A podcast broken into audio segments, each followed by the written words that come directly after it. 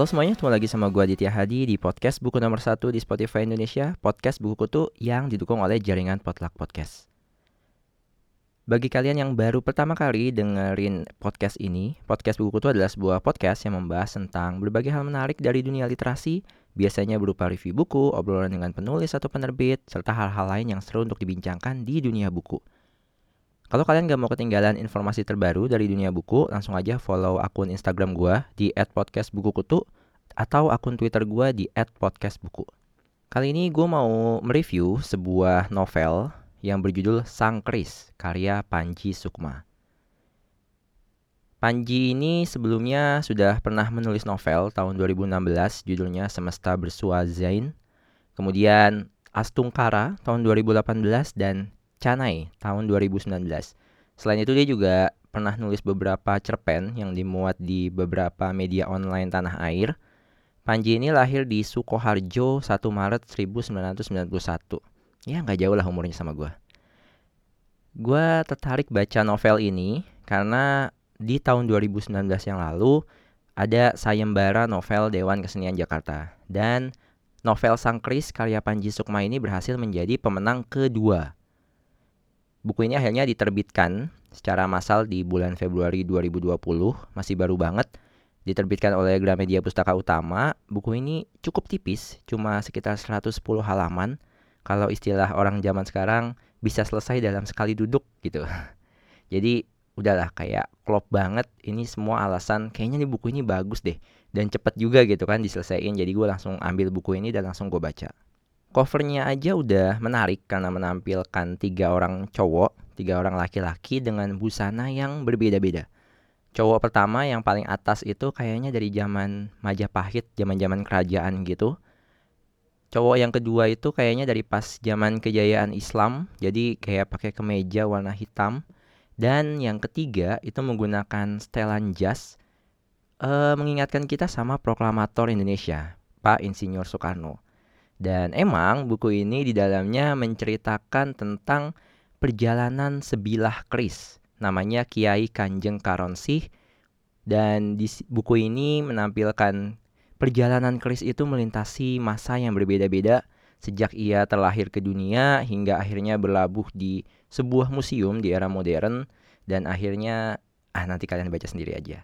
Tapi perjalanannya ini menarik banget karena benar-benar multidimensi dari era akhir kerajaan Majapahit waktu itu kan ada kayak intrik-intrik politik di situ bahkan kembali ke mitologi-mitologi zaman Hindu Buddha era-era Mahabharata kemudian masuk juga ke saat-saat agama Islam masuk ke Nusantara melipir sedikit ke zaman tahun 1945 ketika Insinyur Soekarno diculik ke Rengas Dengklok hingga ada cerita juga di zaman sekarang zaman modern. Uniknya ceritanya tuh nggak runut nggak oh dari awal kemudian lanjut terus lanjut terus gitu. Nggak ngalir tapi justru lompat-lompat. Jadi awalnya dari zaman dulu sedikit kemudian maju ke era modern kemudian kembali lagi ke era zaman dulu kemudian kembali lebih jauh lagi kemudian maju lagi mundur lagi maju lagi gitu tapi uniknya gue kayak nggak kehilangan ceritanya sih jadi itulah yang gue menurut gue menarik banget cara berceritanya dari si Panji Sukma ini. Di buku ini Panji berusaha menampilkan bagaimana tanda kutip perasaan dari seorang keris yang kalau di adat Jawa itu benar-benar dikeramatkan. Kalau keris itu kan sesuatu yang tanda kutip ada isinya atau dia itu identik dengan mistis, identik dengan prediksi masa depan identik dengan kekuatan, identik dengan kekuasaan gitu. Tapi di buku ini juga ditampilkan bahwa selain dibawa oleh pangeran, raja, adipati, keris ini juga diambil oleh pencuri, perampok, pendekar hingga orang biasa yang nggak tahu apa-apa kadang-kadang. Jadi beberapa tokoh di sini ada Lembu Peteng. Lembu Peteng ini uh, seorang perampok gitu. Kemudian ada kisah tentang seorang anak muda yang namanya Arya Mata tapi jatuh cinta sama Prameswari Karonsih. Kemudian ada cerita tentang kayak ulama gitu namanya Ibnu Sakhawi. Kemudian ada dikit cuplikan walaupun nggak menyebutkan nama secara jelas tapi gue bisa nangkep kayaknya nih Pak Soekarno deh proklamator Indonesia gitu kemudian juga tadi merempet-rempet ke uh, tokoh-tokoh di Mahabharata juga jadi kesimpulannya buku Sang Keris ini berusaha kayak menampilkan sejarah Indonesia baik dari zaman dulu banget sampai ke zaman sekarang tapi dengan gaya yang menarik dan dari sudut pandang sebilah keris coba. Itu menurut gue premis itu aja udah bagus banget gitu. Dan ada lagi hal-hal lain kenapa gue suka buku ini yang nanti akan gue jelasin secara lengkap di segmen kedua. Tapi sebelum kita ke segmen kedua, gue mau mengingatkan teman-teman bagi yang suka sama podcast buku kutu ini, boleh dong uh, dukung gue secara finansial lewat sebuah platform yang namanya karyakarsa.com kalian bisa langsung buka karyakarsa.com k a r y a k a r s a.com garis miring podcast buku. Di situ kalian bisa klik tombol yang ada tulisannya dukung dan ngasih dukungan secara finansial ke gua lewat GoPay, OVO maupun platform pembayaran yang lain. Dan nantinya dukungan itu akan gue pakai buat produksi. Mudah-mudahan gue bisa terus memberikan konten-konten buku yang terbaik buat kalian semua seperti yang udah dilakukan sama Aina Masrurin dan Damar Firmanto. Thank you banget Aina sama Damar yang udah support gue. Yang mudah-mudahan ada lebih banyak orang yang mau dukung gue di platform karyakarsa.com seperti itu. Ya, langsung aja kita masuk ke segmen kedua.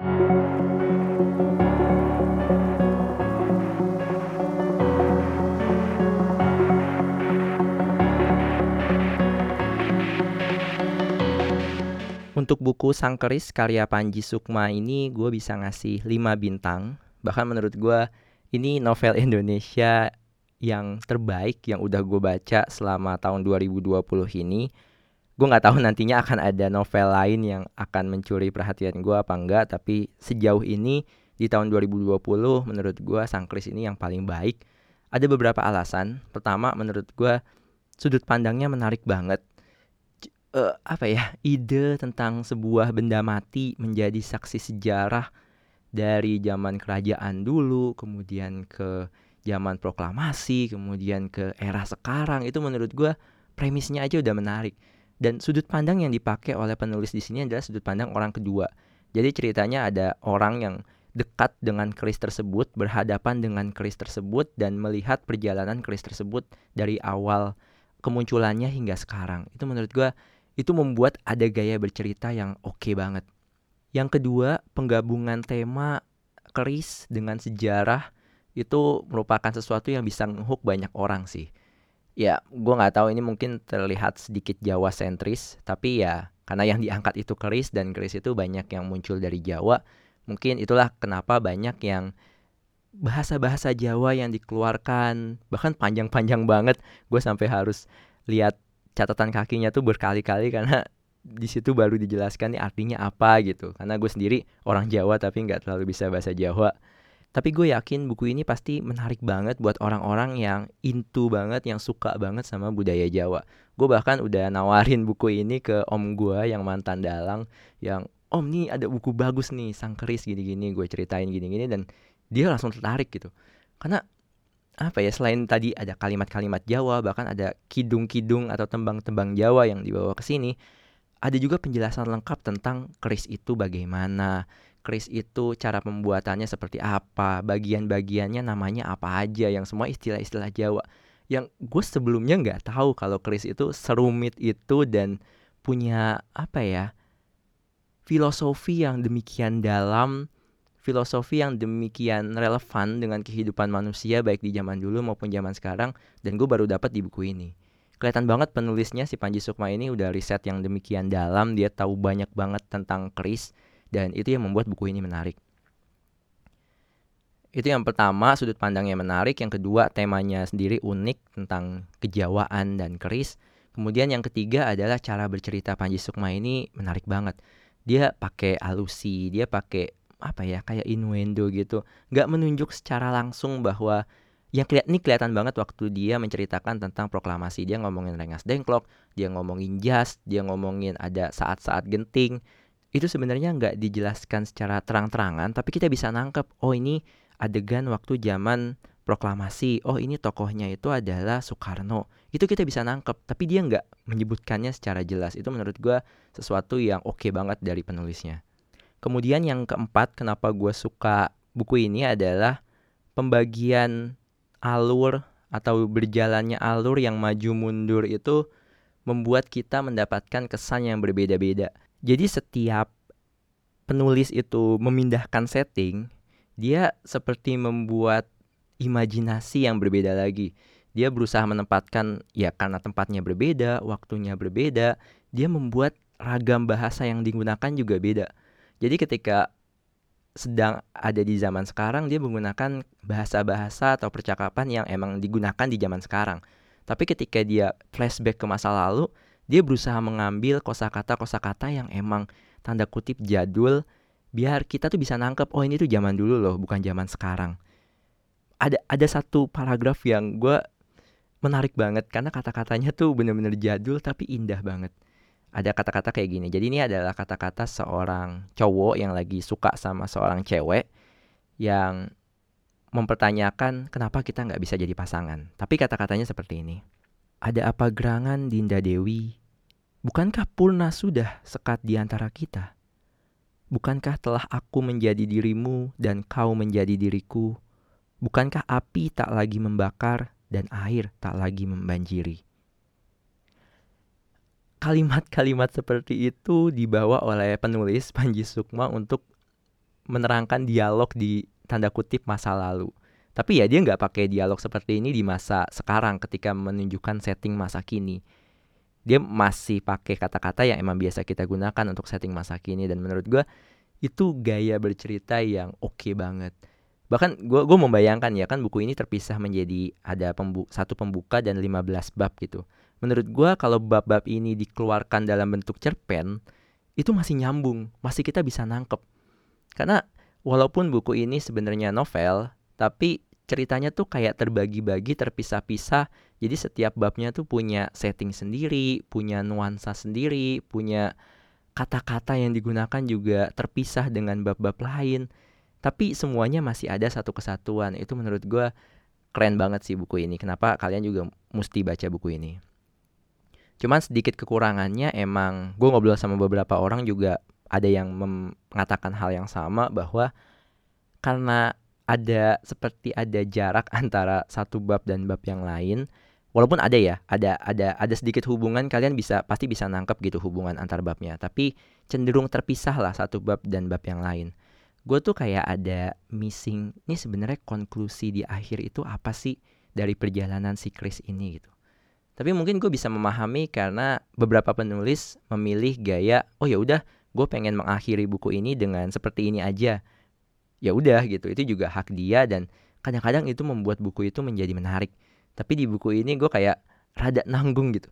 Eh udah ending. Tapi kok ada sedikit yang belum gue bisa dapet ya? Kayak gitu sih. Ya mudah-mudahan siapa tahu misalnya Panji Sukma bikin buku lanjutannya itu bisa dijelaskan lagi gitu. Ya yeah, I think that's all uh, beberapa alasan kenapa gue suka buku Sang Keris karya Panji Sukma ini jadi kita langsung eh ada yang nunggu-nunggu sesuatu ya. Minggu lalu gue ngumumin sebuah giveaway dan gue janji pemenangnya akan gue umumkan di episode kali ini. Tenang gue nggak akan ingkar janji gue nggak akan menunda-nunda lagi gue akan langsung ngumumin aja biar kalian gak nunggu-nunggu. Siapa sih pemenang giveaway uh, episode 100 gue episode spesial episode ke 100 di mana gue nantangin uh, para pendengar podcast buku kutu untuk cerita buku-buku yang mengubah hidup kalian dan gue udah nemuin dua pemenangnya yang pertama jeng jeng jeng jeng Mutia Indah NS. Jadi akun Instagramnya @mutia_indah_ns. Dia mempunyai sebuah buku yang mengubah hidup dia, judulnya Egosentris, karya Syahid Muhammad. Jadi selamat buat Mutia dan dia pengen buku Men Are From Mars, Women Are From Venus karya John Gray. Selanjutnya ada pemenang kedua yaitu Putranto 42. Jadi yang pemilik akun Instagram @putranto42 dia mengangkat sebuah buku Thinking in New Boxes karangan Luke de Brabander and Alan Aini Ini terjemahan dari Alex Media Komputindo. Menurut Putranto ini adalah buku yang mengubah hidup dia dan dia pengen buku Gen karya Siddhartha Mukherjee. Ini gue udah baca buku Gen ini dalam versi bahasa Inggris dan kebetulan baru diterjemahkan juga oleh penerbit KPG jadi bisa gue kirimin versi bahasa Indonesia buat kalian. Jadi buat at Mutia Indah NS dan at Putranto 42 selamat nanti gue akan kontak lewat DM Instagram kali ya gue minta alamat kalian biar gue bisa langsung ngirimin buku hadiahnya kepada kalian. Selamat, yeay. Sebelum ditutup, gue mau mengumumkan sebuah event menarik. Judulnya Mari Bincang Buku Life is Good. Ini adalah event yang diadakan oleh Gramedia Pustaka Utama, khususnya lini non-fiksi. Yang kalau di akun Instagram kalian bisa cari di @bincangbuku. Jadi Gramedia Pustaka Utama mengadakan sebuah event yang isinya adalah ada adu buku yang itu artinya review adu-adu review buku gitu nanti hadirin bisa memilih siapa yang menang. Selain itu ada bocoran buku apa yang akan terbit. Tentunya yang non fiksi ya. Kemudian yang ketiga ada tips mengulas buku ala bookstagrammer. Jadi jangan sampai ketinggalan, langsung aja datang ke acara Mari Bincang Buku tanggal 14 Maret 2020 itu hari Sabtu dari jam 3 sampai jam 5 sore di Coffee Gramedia Matraman lantai 2 Jakarta. Buat kalian yang mau ikutan bisa langsung kunjungi link bit.ly slash mari bincang buku bit.ly garis miring mari bincang buku. Ya, yeah, I think that's all. Jangan lupa buat follow podcast ini di Spotify, Google Podcast, Apple Podcast, dan podcast buku itu juga udah ada di YouTube. Caranya langsung aja cari kanal Potluck Podcast, PODLUCK Podcast, dan cari konten-konten yang ada judulnya buku kutu. Jangan lupa buat dukung gue juga di karyakarsa.com. Caranya langsung buka karyakarsa.com slash podcast buku dan langsung klik dukung. Ingat ya, karyakarsa.com garis miring PODCAST buku. Kalau kalian mau reach out gue untuk ngasih rekomendasi buku apa yang harus dibahas, langsung ke Instagram podcast buku kutu, Twitter at podcast buku, dan email podcastbukukutu at gmail.com. Jangan lupa juga buat beri dukungan untuk jaringan Potluck Podcast di mana podcast ini bernaung dengan follow Instagram at Potluck Podcast, PODLUCK, PODCAST. I think that's all. Thank you for listening. See you and ciao.